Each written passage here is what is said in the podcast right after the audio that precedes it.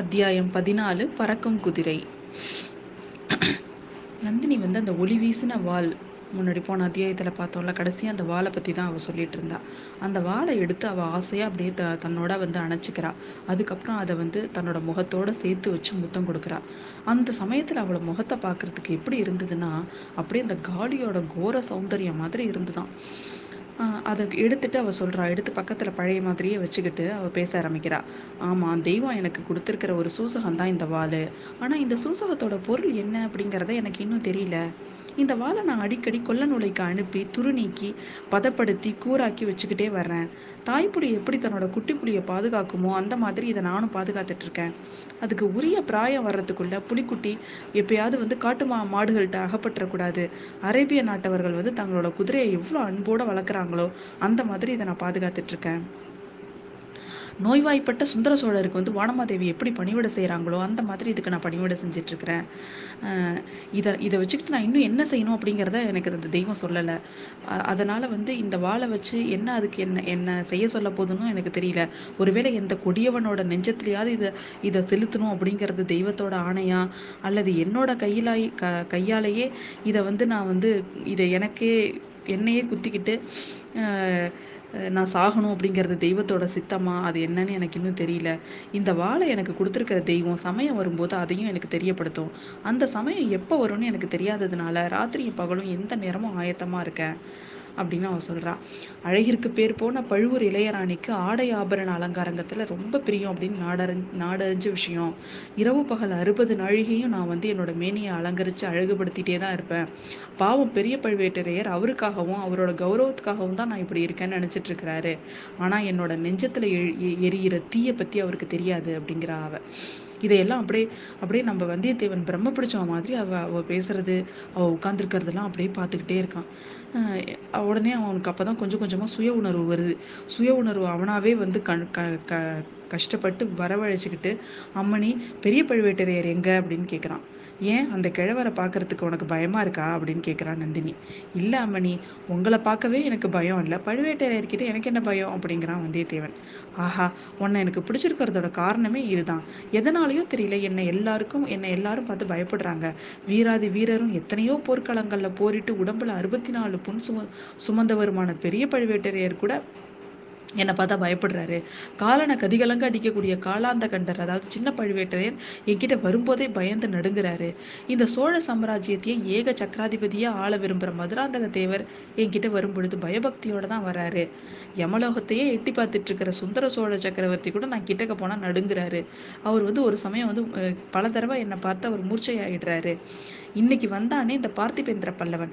அவனோட அஞ்சா நெஞ்சத்தையும் வீரத்தையும் பத்தி நான் நிறைய கேள்விப்பட்டிருக்கேன். ஆதித்த கரிகாலோட உயிர் தோழனும் நான் எனக்கு தெரியும். ஆனா என்கிட்ட வந்த அறநாழிகைக்கெல்லாம் அவன் எப்படி அடங்கி ஒடுங்கி போயிட்டான் தெரியுமா? ஆதித்த கரிகாலர்கிட்ட உடனே போக வேண்டிய கடமையை கூட மறந்து என்னையே பின்னாடி என்னை தொடர்ந்து பின்னாடி வந்துட்டு இருக்கான் அவன். நான் காலால இட்ட பணியை தலையால செய்யறதுக்கு தயாரா இருக்கிறான். அதே சமயத்துல என்கிட்ட நெருங்கும் போது அவன் நடுங்குறான். அதை பார்க்கும்போது எனக்கு என்ன தெரியுமா தோணுது? நான் சின்ன குழந்தையா இருக்கும்போது நெருப்பை பார்க்க எனக்கு ரொம்ப ஆசையா இருக்கும். நெருப்பு கிட்ட போவேன். அதோட தீய கொழு அந்த தீயோட கொழுந்த தொடுறதுக்கு ஆசையா கைவிரலை நீட்டுவேன். ஆனா அப்ப எனக்கு தைரியம் வராது. சட்டுன்னு விரலை எடுத்துப்பேன். இந்த மாதிரி எத்தனையோ தடவை நான் பண்ணியிருக்கேன். பார்த்திபேந்திரன் என் பக்கத்துல நெருங்கி வரும் வர்றதையும் அப்புறம் பயந்து விலகிறதையும் பார்க்கும்போது அந்த பழைய ஞாபகம் தான் எனக்கு வருது. பல்லவன் மட்டும் என்ன? நீ கூட யாரோட தூதவர் தூதராதம் ஓலையை எடுத்துட்டு காஞ்சியை விட்டு கிளம்பின. அந்த ஆதித்த கரிகாலர் இருக்கார்ல அவரும் அப்படிதான். நாங்க குழந்தையா இருந்த நாள்லேருந்தே அவருக்கு என் பேர்ல அளவில்லாத வாஞ்ச. கூடவே ஒரு பயம். அதனால என் வாழ்க்கை எப்படிலாம் மாறிடுச்சு தெரியுமா? ஐயா உம்மோட எஜமானரை நீ எப்பயாவது பா பார்த்தன்னா எனக்காக ஒரு செய்தி சொல்லுவியா? முடிஞ்சது எல்லாத்தையும் நான் மறந்துட்டேன். நான் இப்போ அவருக்கு பாட்டி உறவு பழுவூர் ராணி என்னை பார்க்கறதுக்கு அவர் பயப்பட வேணான்னு சொல்லு. அவரை நான் கடித்து தின்னுட மாட்டேன்னு சொல்லு அப்படின்னு சொல்றா அவ. உடனே அதுக்கு வந்தியத்தேவன் சொல்கிறான் தேவி நான் உயிரோடு திரும்பி போய் ஆதித்த கரிகாலனை பார்ப்பனா என்னன்னே எனக்கு நிச்சயம் இல்லை. அப்படி ஒரு வேளை பார்த்தா அவர்கிட்ட நான் சொல்கிறதுக்கு இன்னும் நிறைய செய்தி இருக்கு. உங்களோட செய்தியை சொல்கிறதுக்கு சொல்லுவேன் அப்படின்னு என்னால் உறுதியாக சொல்ல முடியாது. தயவு செஞ்சு என்ன மன்னிச்சிருங்க அப்படிங்கிறான். ஆமாம் நான் பார்த்துற பார்த்தவங்களையே நீ ஒருத்தன் தான் தைரியசாலி. மனசில் உள்ளதை ஒழிக்காம பேசுகிற அதனால தான் உன்னை எனக்கு ரொம்ப பிடிச்சிருக்கு. வானர்குல வீரரே நான் அதிகம் பேரை பார்க்கறது கிடையாது. பழையாற இளையவராட்டி மாதிரி நான் ரதத்தில் போய் எங்கேயும் பிரயாணம் செஞ்சதில்லை. எங்கேயாவது போக வேணும் போகணும்னா மூடு பல்லக்கில் தான் போகிறேன் எனக்கு யார் மூலமாவது யா ஏதாவது காரியம் ஆகணும்னா அவங்கள மட்டும்தான் நான் பார்க்குறேன் அவங்க பெரும்பாலும் கோழைகளாக தான் இருக்கிறாங்க. மனதில் உள்ளதை சொல்கிறதுக்கு அவங்களுக்குலாம் துணிச்சல் இல்லை. ஆனால் நீங்கள் அப்படி இல்லை. மனசில் என்ன தோணுதோ அதை ஒழிக்காமல் சொல்கிறீங்க அப்படிங்கிற அவ.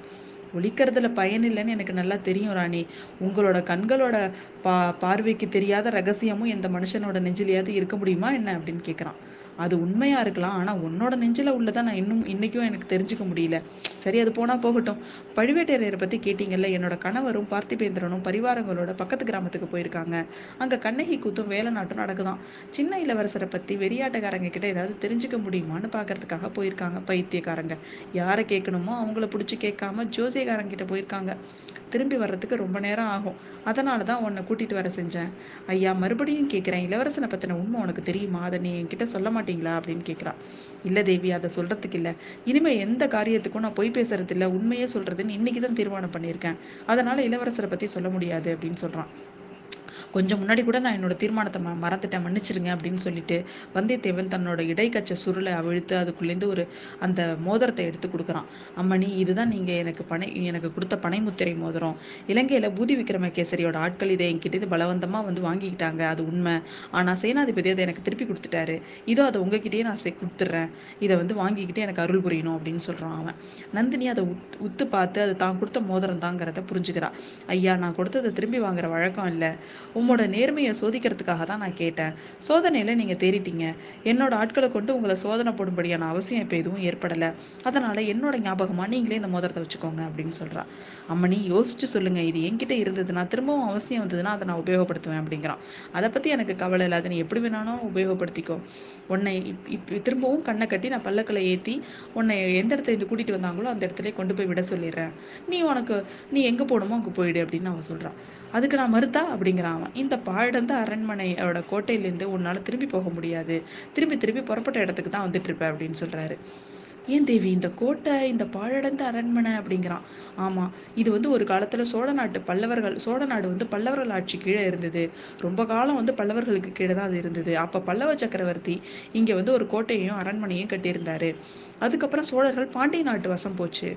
பாண்டிய மன்னர்கள் சில சமயம் இந்த அரண்மனையில வந்து தங்கினாங்க. விஜயாலய சோழர் காலத்துல இங்க ஒரு பெரிய யுத்தம் ஒண்ணு நடந்தது. கோட்டை இடிந்து தகர்ந்தது. அரண்மனையிலையும் பாதி அழிஞ்சிருச்சு. மிச்சம் அழியாமல் இருக்கிற பகுதியில தான் நம்ம இப்ப இருக்கிறோம். இந்த கோட்டை கோட்டையை சிலர் பல்லவராயன் கோட்டைன்னு சொல்றாங்க. இன்னும் சிலர் பாண்டியராயன் கோட்டைன்னு சொல்றாங்க. ரெண்டுக்கும் ரெண்டுக்கும் உண்மைதான். அதனால இந்த வழி தெரிஞ்சவங்க தான் இதுக்குள்ள வந்துட்டு வெளியேற முடியும். என்ன சொல்றீங்க? உன்னை உங்களை ஆட்களை விட்டு கொண்டு போய் விட சொல்லட்டுமா? இல்லை நீங்களே வழி கண்டுபிடிச்சு அப்படிங்கிறா. இல்லை தேவி வழி கண்டுபிடிச்சு போகிறதுக்கெல்லாம் எனக்கு நேரம் இல்லை. என்னை அழைச்சிட்டு வந்தவங்களே திரும்ப அழைச்சிட்டு போகட்டும். ஆனால் நான் போகிறதுக்கு முன்னாட என்ன என்னை நீங்கள் ஏன் கூட்டிட்டு வர சொன்னீங்கங்கிற காரணம் வேற ஒன்றும் இல்லையா? உங்களுக்கு நான் செய்யக்கூடிய உதவி வேற ஏதாவது இருக்கா அப்படின்னு கேட்குறான் நல்லது நீங்கள் கேட்கறதுனால சொல்கிறேன் பறக்கும் குதிரை ஒன்று எனக்கு வேணும். உங்களால் முடிஞ்ச சம்பாதிச்சு வந்து கொடுங்க அப்படிங்கிறா. என்னது பறக்கும் குதிரையா? நீங்கள் வந்து பறக்கிறது மாதிரி அதிவேகமாக ஓடக்கூடிய அரபு நாட்டு குதிரையை சொல்கிறீங்களா அப்படின்னு கேட்குறான் இல்லை இல்லை. என்னால் அந்த மாதிரி குதிரை மேலே ஏறவே முடியாது. பூமியில் கால் வச்சு ஓடுற குதிரையை பற்றி நான் சொல்லவே இல்லை. பறவைங்களை மாதிரி இறக்கைகள் இறகைகளை விரி இறக்கைகளை விரித்து வானத்தில் பறக்கிற குதிரைகளை பற்றி நான் சொல்கிறேன் அந்த மாதிரி அதிர்ஸ் அதிசய குதிரை குதிரைகள் இந்த பூவுலகத்துல எங்கேயோ இருக்கிறதா கதைகளில் கேட்டிருக்கேன். அந்த மாதிரி பறக்கும் குதிரைகள் இருந்தால் எனக்கு வேணும். அப்படின்னு அவள் சொல்கிறான் எதுக்கு சொர்க்கலோகத்துக்கு பறந்து போக போறீங்களா? அப்படின்னு கேட்குறான் அவன். என்னை பார்த்தா சொர்க்கலோகத்துக்கு போகக்கூடியவளவா தெரியுது? அத்தகைய புண்ணியம்லாம் நான் செய்யலை. நான் கொடிய பாவங்கள் பல செஞ்சுருக்கேன். சொர்க்கத்தில் உள்ளவங்க புண்ணியம் மட்டும்தானே செஞ்சுருக்காங்க? அங்கேயும் பாவம் செஞ்சவங்கெல்லாம் இருக்காங்க. அப்படிங்கிறான் வந்தியத்தேவன். இல்லை இல்லை எனக்கு சொர்க்கத்துக்கு போகலாம் விருப்பம் இல்லை. பாண்டிய நாட்டில் ஒரு பாலைவனம் இருக்குது அதுக்கு நடுவில் சில மொட்டை பாறைகளும் இருக்குது புல் பூண்டு முளைக்காத பாறைகள் அது. அதில் சில முழைகளும் இருக்குது ஒரு காலத்தில் அந்த முழைகள் அதாவது அந்த குகைகளில் திகம்பர ஜைனர்கள் வந்து தவம் செஞ்சுட்டு இருந்தாங்க. இப்போ பாம்புகளும் நரிகளும் தான் அங்கே இருக்குது தேவலோகத்து அமராவதி நகர நகரத்தை விட அந்த பாலைவன பா ப- பாறைகள் தான் எனக்கு ரொம்ப பிடிக்கும் அப்படிங்கிற அவ. தேவி உங்களோட ஆசையெல்லாம் அதிசயமானது தான் அப்படிங்கிறான் அவன். பறக்கும் குதிரை கிடைச்சா நான் அந்த பாலைவனத்துக்கு போவேன். அப்புறம் அங்கேருந்து இலங்கை தீவுக்கு பறந்து போவேன். இலங்கையில வானை முற்ற அளவுக்கு மலைகளும் அந்த மலைகளை மறைக்கிறபடி உயர்ந்த மரங்களும் இருக்கிறதா நான் கேள்விப்பட்டிருக்கேன். இந்த சோழ நாட்டுல பாக்குற மாதிரி எருமை இந்த சோழ நாட்டுல இருக்கிற எருமை மந்தைகளை மாதிரி இலங்கை காடுகள்ல யானை மந்தை மந்தையா தெரியுமா? அதையெல்லாம் பார்ப்பேன். இன்னும் இந்த பூலகத்தோட மத்தியில உலகம் தோன்ற நாள் தொட்டு பனிக்கட்டியால மூடப்பட்ட சிகரங்களையுடைய மலைகள் இருக்குதான். அதை இல்லாமல் நான் போய் பார்ப்பேன். அந்த மலை இன்னும் அப்பால பாண்டிய நாட்டு பாலைவனத்தை மாதிரி பதினாறாயிரம் மடங்கு விஸ்தாரமான பாலைவனங்கள் ஒரே வெண்மன காடா இருக்குமா? அங்க வந்து நின்னா எரியிற தீபத்தோட மத்தியில இருக்க தீயோட மத்தியில இருக்கிறது மாதிரி இருக்குமா? அங்கெல்லாம் நான் போக விரும்புறேன். இன்னும் அப்பால போனா கடுங்குளிர் காரணமா கடல் நீர் உறைந்து கெட்டிப்பட்டு மனிதர்களும் மிருகங்களும் நடந்து போகும்படி இருக்குமா அந்த பா பனிப்பாறை? அங்கே போய் கூட நான் பார்க்கணும்னு விரும்புகிறேன் அப்படின்னு சொல்கிறா தேவி என்னால் அந்த மாதிரி பறக்கும் குதிரையை உங்களுக்கு கொண்டு வந்து தர முடியாது. ஆனால் நீங்கள் சொன்ன சில இடங்களுக்கு போக சுலபமான வழி இருக்குது ஒரு நல்ல படகுல ஏறினா அரை நாளில் இலங்கைக்கு போகலாம் அப்படின்னு சொல்ல ஆரம்பிக்கிறான். ஐயா அந்த வழி எனக்கு தெரியாத வழி இல்லை. ஆனால் எனக்கு அந்த கடலை கண்டாலே பயம். கப்பலை ஏறுவதுன்னா ரொம்ப பயம். நதி படகுல கூட நான் ஏறினது கிடையாது. நீர்னாலே எனக்கு ரொம்ப பயம். சரி நீங்கள் போய் வரலாம் அப்படின்னு நந்தினி வந்து எழுந்திருக்கிறா. தேவி வேற உங்ககிட்ட எனக்கு சொல்கிறதுக்கு இல்லையா அப்படின்னு அவன் கேட்குறான் இல்லை நீங்கள் ஏதோ சொல்ல விரும்புறது மாதிரி தெரியுதே அப்படிங்கிறா அவ. ஆமா. உங்ககிட்ட நான் ஒரு கேள்வி கேட்க விரும்பலை. அதுக்கு மட்டும் எனக்கு வந்து பதில் சொல்லுங்க. கொஞ்ச நாளைக்கு முன்னாடி நீங்க இலங்கைக்கு வந்திருந்தீங்களா? அனுராதபுரத்து வீதியில நீங்க எங்கேயாவது நின்றுட்டு இருந்தீங்களா? அப்படின்னு கேட்கிறான். இல்லவே இல்லை. பழுவேட்டரையரோட அரண்மனையும் காவலையும் தாண்டி நான் எப்போதுமே வெளில போனதே கிடையாது அப்படிங்கிற அவ. அம்மணி இலங்கையில கொஞ்ச நாளைக்கு முன்னாடி உங்களை பார்த்தேன். இல்ல இல்ல. உங்களை மாதிரியே மாய உருவம் ஒன்னா பார்த்தேன். பறக்கும் குதிரைலாம் சொல்றீங்கல்ல நீங்க. ஒருவேளை உண்மையில அந்த குதிரை உங்ககிட்ட இருக்குதோ? அதுல ஏறி நீங்க அங்க வந்தீங்களோன்னு கூட நினைச்சேன் நானு. ஆனா இப்ப ஆடை ஆபரணங்கள் புன- போட்டு அலங்காரமா இருக்கிற மாதிரி நீங்க அப்ப இல்ல. சாதாரண சேலை ஒண்ணை மட்டும் உடுத்தி ஒரு வித ஆபரணமும் இல்லாம கூந்தலை விரிச்சு போட்டுக்கிட்டு நின்னீங்க. அந்த ஸ்திரீ நீங்க இல்லல்ல? அப்படின்னு கேக்குறான். இல்ல அது நான் இல்ல ஐயா. நீ கூறும் அந்த ஸ்திரீ வாய் திறந்து ஏதாவது பேசினாளா? அப்படின்னு கேக்குறா அவ.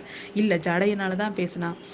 ஆனால் ஆனா தங்களுக்கு மந்திரவாதிகளோட பழக்கம் இருக்கிறதுனால ஒருவேளை அந்த அந்த மாதிரி ஏதாவது மந்திரவாத சக்தியினால உங்களோட சூக்ஷம உருவம் அங்க வந்திருக்கலாம்ல? அப்படின்னு அவன் கேட்குறான் நானும் என்னோட சூக்ஷ்ம சரீரமும் இல்ல அப்படின்னா உங்களோட வடிவத்துல உங்களோட வடிவத்தை மாதிரியே இருக்கிறவங்க பேச முடியாத ஊமஸ்திரியா அவ இருக்கணும் அப்படின்னு அவன் சொல்றான். நந்தினியோட பார்வை எங்கோ வெகு தூரத்துல போயிடுச்சு. ஒரு நெடிய பெருமூச்சு விடுறா அவ. ஐயா கொஞ்சம் முன்னாடி நீங்க எனக்கு ஏதாவது உதவி செய்யறதா சொன்னீங்கல்ல? அந்த உண்மையா சொன்ன வார்த்தை தானா? அப்படின்னு கேக்குறா. சந்தேகமே இல்லை உண்மைதான் தேவி அப்படிங்கிறான் அவன். அப்படின்னா இதை கேளுங்க. எப்பவாவது ஒரு சமயம் மறுபடியும் அந்த ஸ்திரீயை பார்க்க நேர்ந்தா அவளை எப்படியாவது பிடிச்சிட்டு வாங்க. அப்படி இல்லைன்னா என்னையாவது அவகிட்ட கூட்டிட்டு போங்க அப்படிங்கிறா நந்தினி. ஒரு அறநாழிகை நேரத்துக்கெல்லாம் பார்த்தீங்கன்னா வந்தியத்தேவன் திரும்பவும் முல்லையாற்றங்கரையிலே வந்து நிற்கிறான் அவனோட குதிரையும் பக்கத்துலேயே நின்றுச்சு அவனை அங்கே அடிச்சிட்டு வந்தவங்க ஒரு நொடியில் மறைஞ்சிட்டாங்க. தேவராளரை கூட காணும். முள்ளையாற்றாங்கரையோரமாகவே குதிரையை மெதுவாக செலுத்திட்டு போகிறான் வந்தியத்தேவன். இரவெல்லாம் பிரயாணம் பண்ணான். மூணாம் ஜாமத்துல வால் நட்சத்திரம் நல்ல பூரணமாக இருந்தது. ஒரு பெரிய நெடிய பகுதியையே அடைச்சிக்கிட்டு அது தெரியுது. மக்கள் உள்ளத்தில் பூதியை கிளப்பின அந்த தூமகேத்துவோட காரணம் வந்து உண்மையாக இருக்குமா? ஏதாவது விபரீதம் ஏற்பட போதா? இல்லைன்னா இதெல்லாம் வெறும் குருட்டு நம்பிக்கை தானா? அப்படின்னு அவனுக்கு சிந்தனை வந்துக்கிட்டே இருந்தது. நந்தினியோட நினப்பும் இடையிடையே வந்துக்கிட்டே இருந்தது. அவள் சொன்ன வார்த்தையெல்லாம் அவன் மனசில் நல்லா பதிஞ்சிருச்சு. மொதல் தடவை தஞ்சாவூர் அரண்மனையில் அவளை பார்த்தப்போ ஏற்பட்ட அருவருப்பு இப்போ அவனுக்கு இல்ல. ஏதோ பயங்கரமான துன்பங்கள் அடிபட்ட வழிவ அப்படிங்கிற ஒரு நினப்பு தான் அவனுக்கு இருந்துச்சு. அவ மேல ஒரு அனுதாபம் தான் இப்போ வந்திருந்தது அவனுக்கு. ஆனாலும் அவளோட நோக்கம் என்ன? அவள் செய்ய விரும்புற காரியம் என்ன? அவளோட உண்மையான வாழ்க்கை வரலாறு என்ன அப்படிங்கிறது ஒரு மர்மமாவே இருந்தது. அதனால இவனுக்கு ஒரு பக்கம் அவன் மேல கோபமும் இருந்துச்சு. ஒப்பில்லாத ஒரு சௌந்தரியத்தோட ஏதோ ஒரு மாயசக்தியும் உள்ளவ அப்படிங்கிற மாதிரி அவனுக்கு தோணுச்சு. அதனால இனி அவ கூட எந்த சம்மந்தமும் வச்சுக்காம இருக்கிறது தான் நமக்கு நல்லது அப்படின்னு நினைச்சுக்கிறான். பண அந்த இலச்சு அந்த பனை முத்திரை உள்ள மோதிரத்தை அவள் திரும்பி வாங்கிட்டு இருந்தா எவ்வளோ நல்லா இருந்திருக்கும் அப்படின்னு அவன் நினச்சிக்கிறான் அவன் நினச்சிக்கிறான். பழைய அறைக்கு போய் இளைய பிராட்டியை பார்த்து சொல்ல வேண்டிய செய்தியை சொல்லிட்டா அப்புறம் அதை வந்து நம்ம வந்து இந்த தண்ணியில எரிஞ்சிடலாம் அப்படின்னு அவன் நினச்சிக்கிறான். இரவு நாலாம் ஜாமத்து கிட்டக்க பார்த்தீங்கன்னா அவன் வந்து ஒரு காட்டுப்பகுதி கிட்டக்க போயிட்டு இருந்தான். அதுக்கு மேலே அவனால் போக முடியல. அதனால் குதிரையை ஒரு இடத்துல நிறுத்தி ஒரு மரத்தில் கட்டிட்டு தானும் படுத்து கொஞ்சம் தூ- நேரம் தூங்குறான்.